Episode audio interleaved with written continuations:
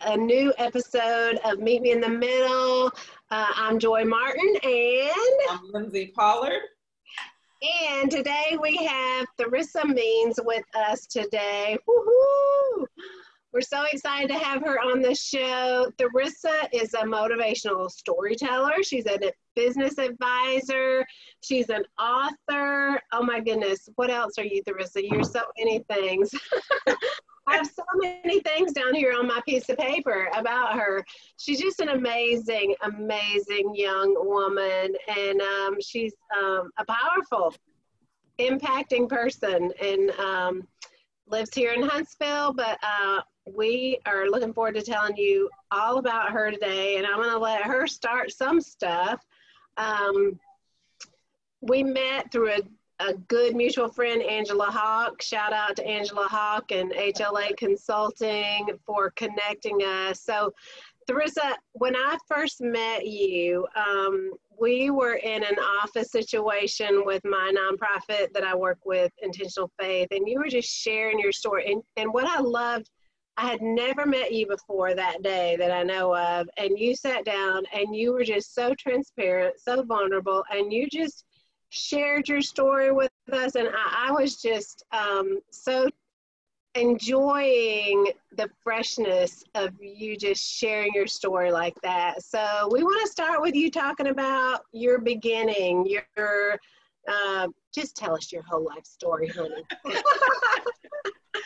uh, just dive in. Right. Um, well, short version, I am from North Carolina.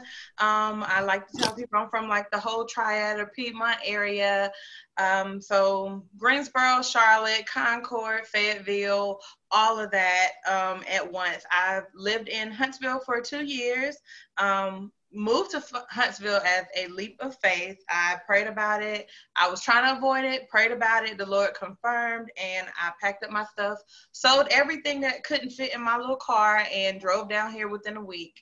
Um, been the best experience of my life, the worst experience, and the best experience because of the lessons learned. Um, and being here has allowed me to meet all these wonderful new people like you guys um, and Angela, um, and just expand my entire territory, um, build on my life and my relationship with God, and even know Him in a whole different way.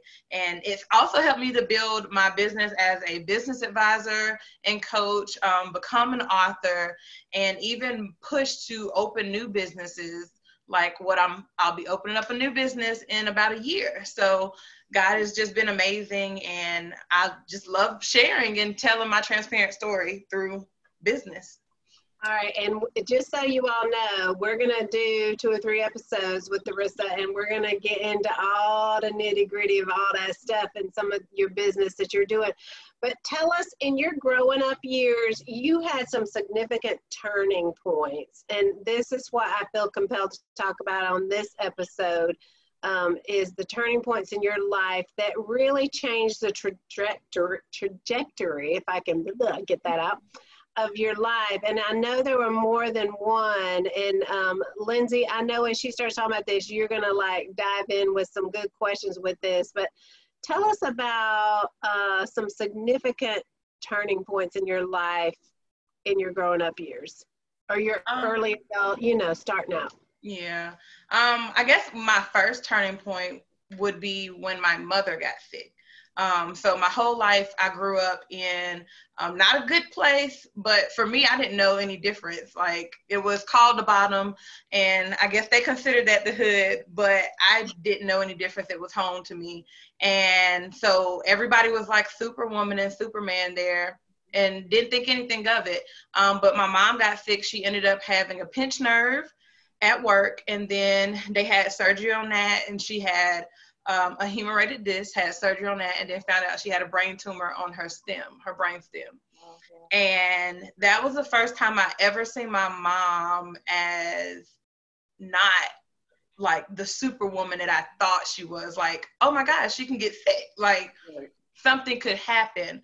Um, but it made me jumpstart and actually start to take care of myself um, on my own because I thought that as the oldest, I thought I was trying to, you know, take a little bit of pressure off of them. So, you know, I was trying to raise myself. I was in, I think, high school, the beginning of high school. And so I was like, you know, I don't want to worry them with my issues. My sister was, um, a wild child and so she was already taking a lot of um of the the i guess the the the thoughts of my parents and the the their energy. Mm-hmm. And so I was like, you know, I don't want to worry them. You know, I just want to, you know, do things what I could do. So I started doing everything on my own, even applying to college, um, financial aid, everything. They didn't even know, like my parents didn't get to have that college experience where they, you know, you talk to your kids about where you're going to go and you do the application together. They didn't have that. Um, they didn't even know I was planning on going to college. It was literally, hey, can y'all drop me off at Greensboro in June? Wow. And they're like, for what? and so in my mind, I thought that I was being very much so helpful. Mm-hmm. Um, but now later on in years, I have learned that my parents didn't, they wanted those experiences, especially in that time of turmoil. They wanted to have some type of normalcy. Um, and I just, I kind of robbed them of that. Um, but that was my first turning point of just seeing that, hey, things can happen in life and it knocks us off of our feet, literally. So, what am I going to do about it? And seeing my mom fight through that, like every single surgery, every chemotherapy uh, appointment, the radiation, all of that has made me realize like there is strength, even in those moments where, you know, you do get knocked off. Um, there's there's a living testimony in her. And that's what helped me to start being as transparent as i am. Wow.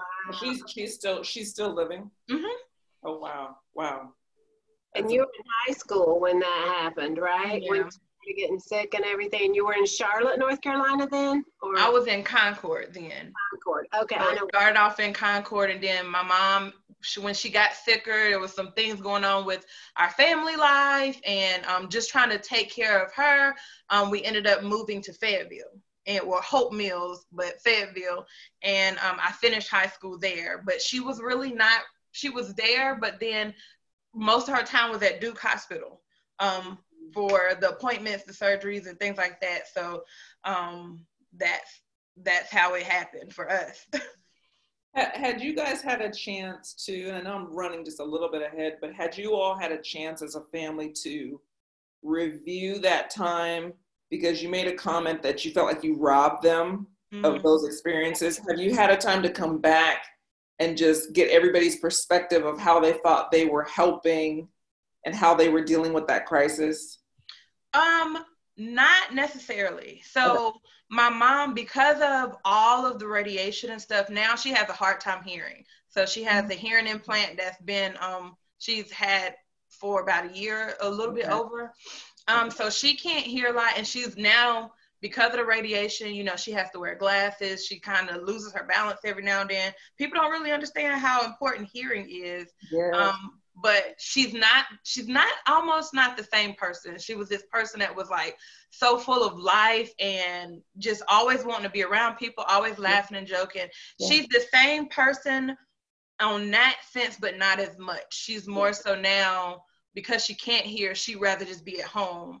Um, yeah. and then you know we're in her space and yeah. you know that type of thing. But we haven't had a chance to talk. The most um, i've had to talk about that is with my dad um, because me and my dad did not have a good relationship growing up um, at all to the point where I would tell people I hated my dad. Mm-hmm. And I really felt that way. And I thought that's that's really what I felt like. Me and my dad actually fought before.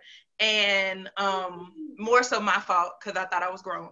But we've had that time after I've taken a moment to forgive and really yeah. understand where he was coming from and things that was happening to him um, only in my older age now was did I have that moment to really reflect on that time and he shared some things like my dad is very much so open with me now um, and he's he's become almost my best friend mm-hmm. so that's been the the way that I know about how he felt at that per that point in time.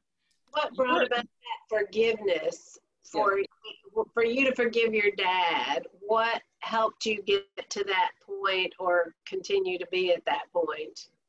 Um, a movie. I don't remember what the name of the movie was, but I remember. So when me and my mom and all of us moved, we moved to Fayetteville without my dad at first, and he was supposed to come later. Some things happened. He never came for a while, like years, and then um, when he came, because like literally every time he would try to come, something would happen. So I was like, Mom, that's a sign. You know, the Lord is trying to show you. And my mom would always be like, you know, that's not what it is. I'm that's still my husband, and you know, taking her vows seriously. Yeah, um, and I was just like, Nah, mom, we need to leave. Like, we need to X him out of our lives. But then I watched this movie one day, and I don't remember what it was, but the movie was about this man that kept chasing the wife, and the wife had moved on and um, started dating somebody else, and the kids were like, "Dad, move on. Mom's not thinking about you." And they were like, and the dad kept saying, "I I promised her I would not leave. I would always be here." And lo and behold, at the end of the day, um, what had happened was they uncovered that later, earlier on in their marriage, the mom and dad had some issues and I think he stepped out mm-hmm. and she waited and they healed each other and came back or whatever. Um, and so now he was doing the same thing and he was trying to wait. And at the end of the movie, they got all everybody got back together and all that stuff. But it showed me I don't know what happened in my mom and dad's life before me. Mm-hmm. All I know is what I see, my perspective of it. Mm-hmm. Um, I don't know what they were going through, why my mama was holding on so strong and still is to my dad. Um, and why she had so much faith that my dad would just turn his life around. And I remember my mom saying, "Oh my, my husband, he'll be up in church one way or another. Either we'll will him in or he'll walk in." and I was like, "What is wrong?" But it had me to realize, like, that's none of my business. My mom and dad's relationship, that's none of my business. And as much as um, a daughter that we want to see everybody happen, it's not of my business what happened before. So mm-hmm. I don't I need to mind my business and step out of it. And it allowed me to to take my step out and see my dad for my dad, who he was in my life. Yeah. Yeah. Yeah. I, I, I'm just I'm just amazed that you're still alive after fighting your dad. Listen, I, I had family there that kind of helped me not to die at that point. So, yes. That, I mean, that your mom sounds like she's got some incredible faith. I'll yeah. say that, and and not just faith, but like faith that that sees the best mm. in somebody, even when you don't see that reality. And isn't that what faith really is? Yeah. Yeah. Oh yeah, absolutely. Okay. so I know you got another little turning point. You got more because I know you talked about. You, I remember you telling me something about college. Mm. Well, you were such an independent little child there, weren't you? Mercy. Well, I mean, that independence was a gift and a curse um because that independence made me end up thinking i was grown too early and i ended up getting pregnant having an abortion doing a whole bunch of crazy stuff in college. So I, I grew up fast, um, and then some life happened, mm-hmm. and um, I, but I, you know, I wouldn't take any of it back. Like I learned so much in that time period, and I know everybody's always like, "You act like you're so old," but I learned so much mm-hmm. in the short amount of time that I've been living on this earth, and I, I would rather not trade that in for anything. Mm-hmm. okay, tell us about how you work through the abortion. Then that's I mean that's the thing that a lot of people need to know. That are maybe maybe some of you out there listening, you know, you've had an abortion and and you're still working through the emotions of that. Um, Therisa, tell us how how how'd you work through that middle? So for me, um, when I got pregnant, I was with like I guess he was my high school sweetheart. I mm-hmm. thought we was gonna be together forever, and um, so when I got pregnant, I it was like I knew that I would have had to. Like there was no, there was nothing that I was doing to try not to be pregnant. so um, when I got pregnant, I didn't even tell my mom and dad. They didn't even know. Um, I went to a doctor's appointment to get birth control. And they came in was like, hey, when did you say your last period was? and I tried to make up something. And then she came back in, I think to try to catch me in a lie. She came back in and asked me again, and I couldn't remember what I had just told her. And she's like, yeah, so you're pregnant. And everything kind of shifted. Like I didn't really know what to think because I knew I was pregnant, but I didn't know if I was pregnant. Yeah. Um, but me and a guy, um, we were gonna like we were excited at first. Well, first we were kind of shocked, then we was excited. Um, and we were just excited at first. And we were gonna tell our parents because my mom was still in Duke. And so she was supposed to be coming home, my mom and dad. Um, and we I didn't even get a chance to because he had told his mom, and his mom had her him young. And she was like, you know, I just want you guys to think about, you know, what's going on. I'm not going to tell y'all what to do because this is your decision, but I want you to make a plan. Whatever you do, make a plan. And so we started thinking about it. And at that point in time, it was, what was it, about 2007? Um, she, that my mom was going through what she was going through at Duke. So I was like, Lord, we ain't got no money. Um, my mom and dad don't have money. I was working a little job at a daycare, and I was my it was my senior year in school in high school, and he was at college. So there's money there, and so we we in our minds we thought that because you know we thought we was gonna be together forever. We was like, yeah, we're gonna give our baby to God, and then he's going to have our child until we're ready like we're going to stop having sex and we're going to be celibate and we're going to do things right. And then when we get married because we're going to get married after we graduate college we get married and then we're going to we're going to have the baby okay? That's what we're going to do. And the worst the worst experience of my life um the it just people was in there like yeah this is my third time here. And i'm like crying and I don't want this to happen, but it just was like a, a whole different, like a whole different universe. Um, and I I remember them talking about it, like they would talk to you, try to counsel you, but you know, we had already made up our minds what was going to happen. But I didn't even understand, honestly, the reality of what I was doing. Um, I knew what I was doing, but I didn't realize like legit what I was doing. I didn't even realize how big my baby was at that point in time because I had just made the mark, like the cutoff mark at that time. So I didn't realize like it wasn't just like yeah. something small. Like my baby had a heartbeat by that time. And so that sat with me for years. Like maybe five or six years ago, I forgave myself for that so that was a whole nother turning point of you know wow. And my parents like t- as time goes on i never even got to tell them. I was like how do i tell them? Like hey y'all 10 years ago yeah. i had an abortion and then my sister got pregnant. So i was like oh they would have been fine with it. But it just it just nothing worked out. Um yeah. and it just was like what do I do? And even after the fact, I still lied to people. I lied to my friends and family. Um, the people that did know I was pregnant, only like a handful. Um, I told them I lost the baby. Um, I, I couldn't tell them that I had an abortion um, because I just didn't know how. And I felt so ashamed. And I was one of those people like, oh, you're going to hell if you have an abortion, but never really understood like what it takes, like what people go through. Mm-hmm. Um, I don't support having abortions as, you know, as birth control, like some people that were in there, but I do understand that sometimes things happen and people make decisions based off of where they are, thinking what's best for them.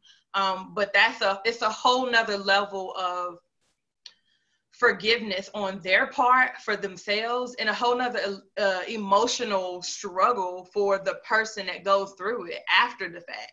So now i have just a little bit more um, compassion with people who have been through it. Um, i'm not going to judge anybody because i can be judged. Right. um, but I truly know what it was like um, to to go through it, and even after the fact, I still some days I still think about like, oh, my child would have been this many years older. I wonder what they would have been like. But it took me a while to to get to this place, and now I'm like, you know, God forgives me, um, so I can forgive myself. And there's a reason that I go through everything. So there's no need for me to hide it now, um, because this is my testimony. So this will help someone else. If I hide what I'm going through, then that means some little girl that may be looking for the same answers may not get what she needs because of my selfishness.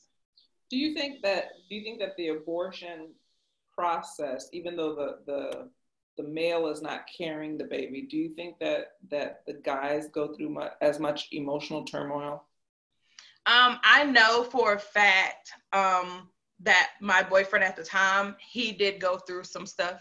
Mm-hmm. Um, he never told me at that time, mm-hmm. but like we went through a bad breakup and then we got back together well tried and we talked later on in life mm-hmm. and he felt like he he couldn't provide mm. um and so that was emasculating in his point um from what he told me mm-hmm. so um I, I do think that even though they're not in the room and they're not the ones that's physically getting a child ripped out of them um, they still go through certain things. Um, some of them.